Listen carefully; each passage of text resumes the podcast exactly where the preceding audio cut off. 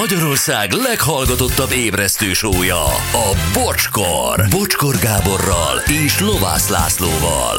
Ez a Bocskor! És tíz óra, ez pontosan hét perc múlva. Üzenik itt, hogy igaza van az es em es írónak. Nem kell a napi hányást visszahallgatni. Baromság, igen, igen, igen, igen. Na jól van. Nagyon nagy izgalmak egyébként a szomszéd stúdióban, csak hadd mondjam el, remélem nem spoilerezzek, talán még örül is neki, hogy dé dzsé Dominik, azaz Várkonyi Attinak vendége éppen itt van tőlünk három méterre a legenda, Pataki Attila. Mm-hmm. Igen. Ezért kerültem én ide, hát hozzátok a stúdióba. Így van, ezért ül itt most Anett velünk, hogy az utolsó búcsú pillanatokat itt együtt élhessük meg. Ja, azt hittem, mert nem lehetett egy stúdióba hagyni Pataki Attilával. Zaklattam volna. Vokci a király, ugyanúgy csinálom, mint ő, és jó, ez most a Kovászt illeti, aha, gondolom. Aztán na végre előkerült em cé Huri, Our House, imádom, Madness, Blitz, Peti.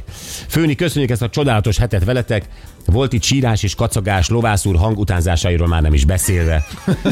Jó volt veletek, nekem oh. feláll, viszlát hétfőn hat óra nyolc, Tonyó, és ezt az üzenetet én is puttyogó nyomógombokkal írom. Jobbulást, Lacabiáról csak egy rajongó. De jó, oh. hogy nem hallom, viszont Gyuri, most ránk ez vár. Persze, másfél órán keresztül. Ez is lesz, azért az embernek ez. a jó szokásait, rigójáit nem szabad elvenni, ezt te is tudod, mert akkor összetöpörödik és elmúlik. Ez mondjuk igaz. Oh. Ez mondjuk igazad igaz. van, én melletted vagyok. Köszönöm, Anett. Mindig. Mindig.